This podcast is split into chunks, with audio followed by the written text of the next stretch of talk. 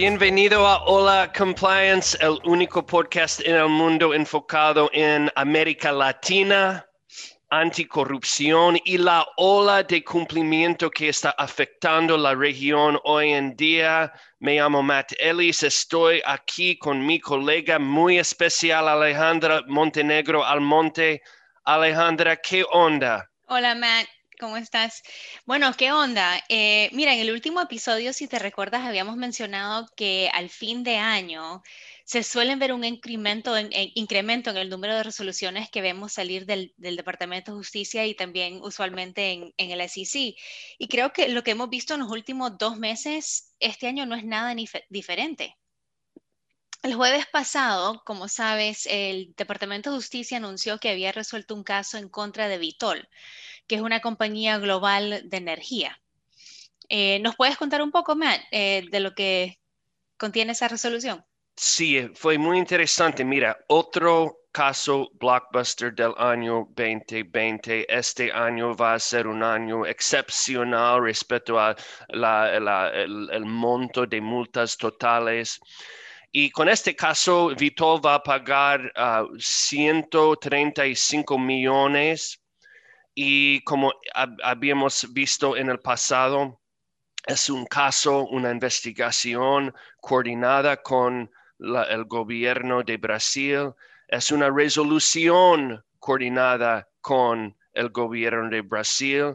Y como siempre este año, el gobierno del Departamento de Justicia va a dar crédito de 45 millones de dólares de la multa a Vitol, dado que la compañía va a pagar este monto al gobierno de Brasil para, para, eh, para su multa.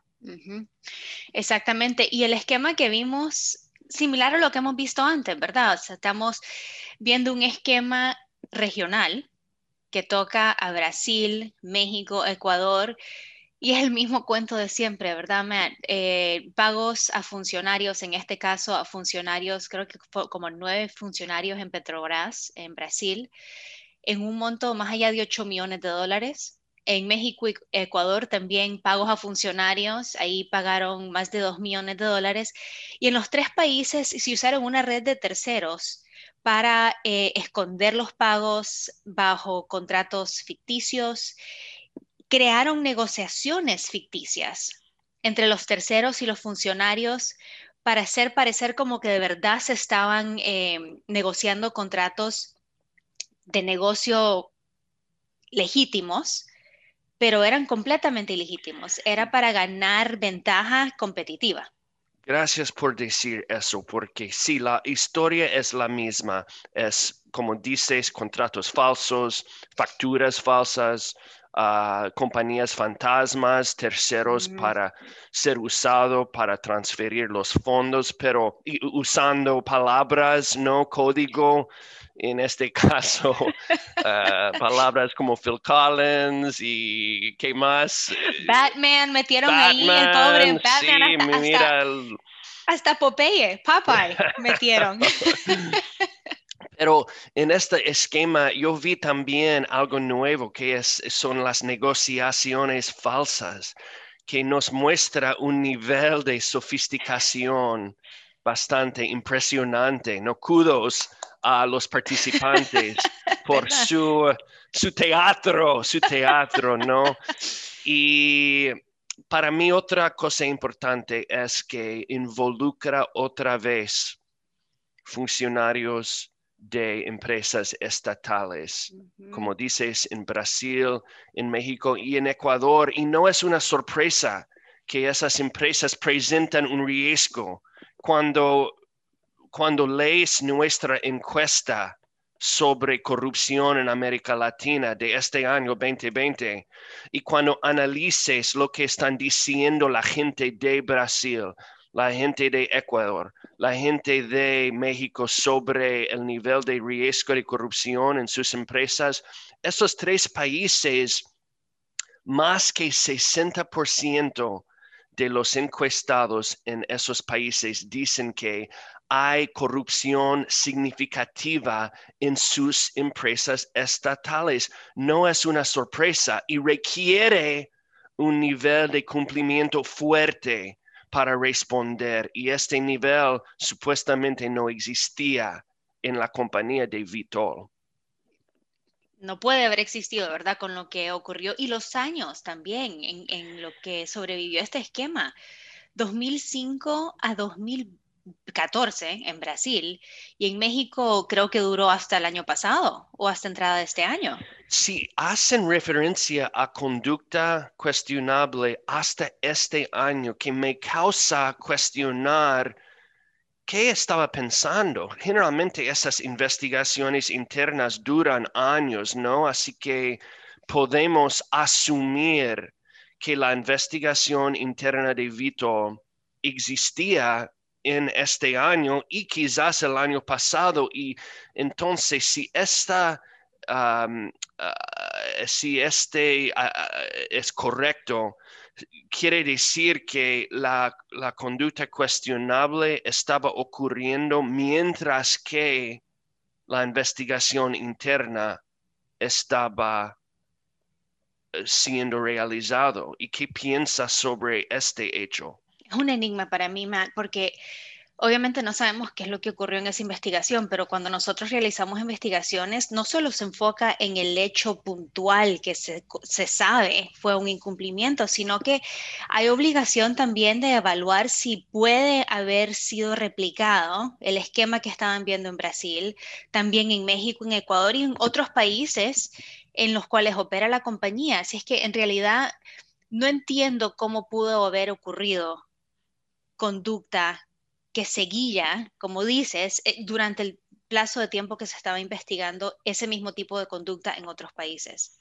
Sí, es un enigma y también en los documentos de la resolución, el Departamento de Justicia está diciendo que la compañía sí hizo mucha cooperación, hizo una investigación completa y para mí quizás lo que pasó era que su investigación empezó con Brasil, quizás con Lavallato, y durante el transcurso de la investigación empezaron a enfocar en Ecuador y México y fue muy tarde en el proceso, ¿no? en que descubrieron. No sabemos, pero es un punto interesante. No, es un punto muy interesante porque parte de la resolución también, Vitol aceptó continuar su cooperación, cual indica que sí que hubo cooperación activa, quizás eso, como bien dices, lo llevó a Ecuador y a México, pero aceptó continuar esa cooperación aún después de su resolución con enfoque a otras empresas y, otros, y otras personas individuales. ¿Y qué es tú, y, relacionado es el hecho de que no hay un monitor en este caso? ¿Y cuál es tu impresión de ese, este componente? Sí, eso definitivamente uno de los takeaways, ¿verdad? No hay monitor y yo creo que parte de eso es lo que estábamos hablando ahorita, que hubo cooperación, hubo compromiso al cumplimiento, en parte de su resolución ellos se comprometieron a desarrollar y mejorar su programa de cumplimiento y autorreportarse al Departamento de Justicia sobre el progreso y la efectividad del programa de cumplimiento, que típicamente es el rol del monitor. Exacto. y evaluar si la compañía de verdad está tomando los pasos necesarios para mejorar su programa y evitar que vuelva a ocurrir el esquema de corrupción que se investigó. Y, segundo, la semana, el episodio pasado, me hablamos también de que uno de los cambios que hemos visto bajo esta administración es la reducción de uso de monitores. Yo creo que esto es una evidencia palpable de justo eso que estábamos eh, platicando. Sí, como la teoría que mencionaste antes, que quizás con una administración de Biden vamos a ver un regreso a más monitors, porque quizás refleja una visión diferente respecto a cómo se puede animar a una compañía en mejorar su programa. Exacto otro componente interesante para mí era, mira, cuando tuvimos, cuando yo tuve la oportunidad de entrevistar al líder de, de la oficina nueva de FBI en Miami la oficina dedicada a investigar temas de corrupción en la región. Y yo entrevisté a él hace un año y medio y me dijo claramente que ellos eh, van a e, enfocar sus investigaciones en cada actor de un esquema, no solamente la compañía basada en los Estados Unidos. Es una lesión importante, ¿no? Para actores de Latinoamérica que hay riesgo aunque la compañía no tiene gente, ciudadanos de los Estados Unidos, aunque la compañía no tiene presencia en los Estados Unidos, si está participando en, en, negocios que toca el país, puede surgir riesgo. Y este es otro caso. Mira, la investigación está tocando cada participante en la esquema. Y entonces, para mí, refleja que lo que está diciendo el FBI es correcto.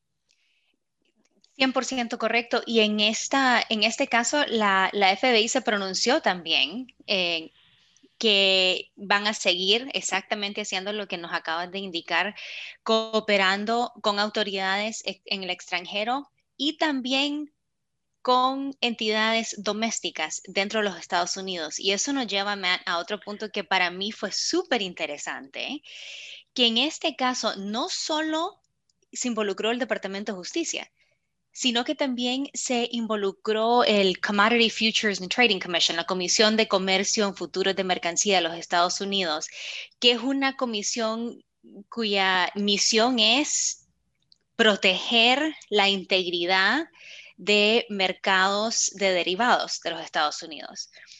Se ve de que hay misiones paralelas, pero en este caso se incorporó el CFTC y Vitol tiene que pagar 12.7 millones de dólares estadounidenses en restitución de ganancias malavidas. Primera vez. Porque tú has trabajado en una compañía como el líder de legal para la región.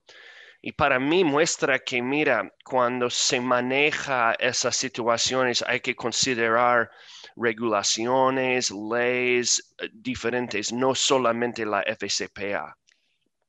Eso es algo que nosotros hacíamos en la compañía rutinariamente, es asegurar que cuando se veía un problema, analizar cuál otras entidades tenían jurisdicción sobre ese tema, cuáles otras regulaciones aplicaban, para asegurar de que se cerraba todo se investigaba todo al mismo tiempo. Es cuestión primero de eficiencia y también de asegurar que la compañía puede evaluar cuál es el riesgo legal que se le presenta por el mismo acto.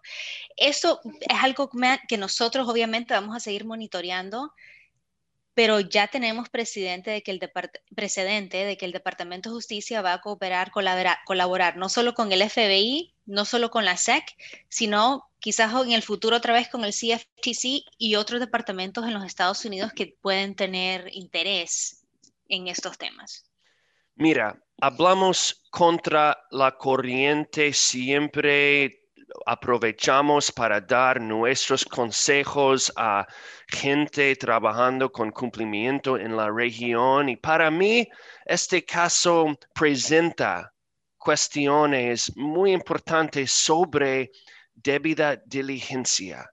Y mi pregunta es, ¿cómo se puede controlar un riesgo así cuando tienes actores dedicados a eh, a, formular un esquema de soborno y con la creatividad para esconder la esquema, según lo que estamos hablando con respecto a Vital. ¿Qué puede hacer una compañía para, para reducir este riesgo? Esta es la pregunta que a mí me encanta, porque siempre pensamos históricamente, y eso está evolucionando, se piensa en programas de cumplimiento como tener diferentes elementos con los que se tiene que cumplir. Lo que este caso y casos similares nos enseñan es la importancia de tener un programa de cumplimiento que es integrado. Y eso lo digo de dos diferentes formas. Primero, integrado en que todos los componentes del, del programa de cumplimiento trabajan en concierto uno con el otro en este caso, debida diligencia antes de contratar a un tercero.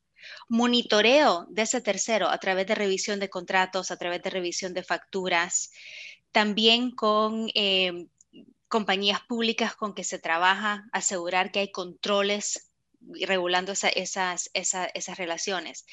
Y también que el, el programa de cumplimiento se integre en la ADN de la compañía y que se manifiesta en diferentes formas. Y para mí esto yo lo viví, Matt, cuando yo era General Counsel en la compañía.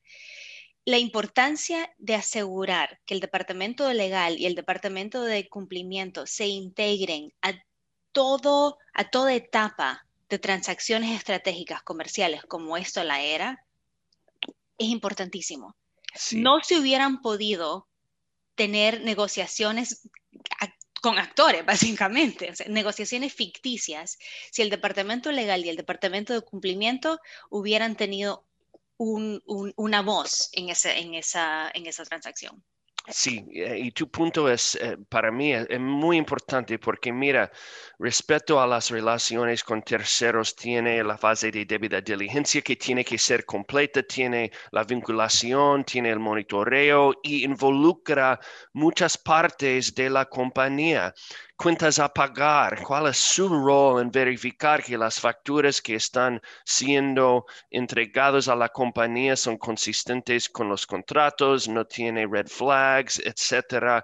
Este, los negocios, cuál es su rol en, en, recordar y garantizar la justificación legítima de contratar con un tercero.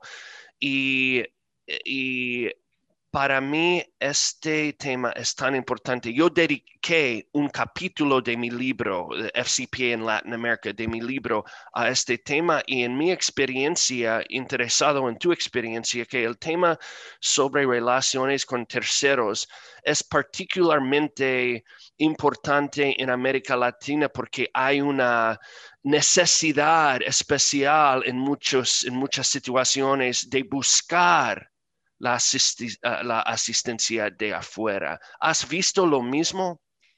Sí, Sí, lo he visto. E, es, algo eh, cultural que todavía se practica utilizar a terceros para facilitar relaciones. Y no digo facilitar que siempre va a haber un pago de facilitación o un soborno sino en realidad para introducir, para asegurar de que yo como representante de esta compañía me puedo ganar la confianza más rápido. ¿Verdad? Si tengo a un tercero que conoce a esta otra persona, que conoce a esta otra entidad. Totalmente, porque las relaciones interpersonales son tan importantes en América Latina que muchas veces es importante aprovechar de este, la confianza que viene con una relación. Es más, cuando hablamos sobre regulaciones y requisitos de contratación con una empresa estatal, muchas veces los lineamientos son tan complejas que realmente se requiere expertise de afuera, ¿no? Y que, que pone otra presión de usar terceros. Y aquí siempre me gusta recordar un dicho que mis papás me decían cuando yo estaba creciendo, dime con quién andas y te diré quién eres. Y eso lo decían para asegurar de que uno escoja amistades buenas, que esté en buena compañía, pero aplica en este escenario también, Matt. Como compañía, dime con quién andas y te diré quién eres. Exacto, y me hace pensar, ayer yo tuve la oportunidad de hablar con el Instituto de Auditores Internos de Perú cientos de personas trabajando en algo muy importante, auditoría interno. En un país, como sabes, donde hay una batalla contra la corrupción, así que yo hablé con ellos sobre cuál es el rol y el rol creciente, creciente de ellos. Y es otro componente. mira, respecto a materialidad, quizás ellos no van a revisar una relación con un tercero porque el monto de pagos a este tercero son tan bajos. Pero respecto a cumplimiento anticorrupción, como dices, ellos juegan un papel eh, eh, importante a la pictura um, en asegurar que las relaciones de alto riesgo de corrupción, aunque no presenta un- una preocupación material, ah, son importantes basado en el riesgo. Mira. Qué bueno hablar contigo. ¿Algo más respecto a este caso importante? Me imagino que vamos a ver otros casos um, entre hoy y el fin de año. Vamos a ver, pero por ahora creo que hemos revisado el caso vital bastante bien. Yo creo que sí, y hay que seguir monitoreando, ¿verdad? Las compañías, especialmente en esta industria, hay que monitorear por lo que sí sabemos, van a continuar las investigaciones, Vitol se ha comprometido a cooperación, así es que hora de, de vigilancia. Perfecto, Alejandra, como siempre, un placer y hasta la- el próximo episodio vamos a hablar. Adiós.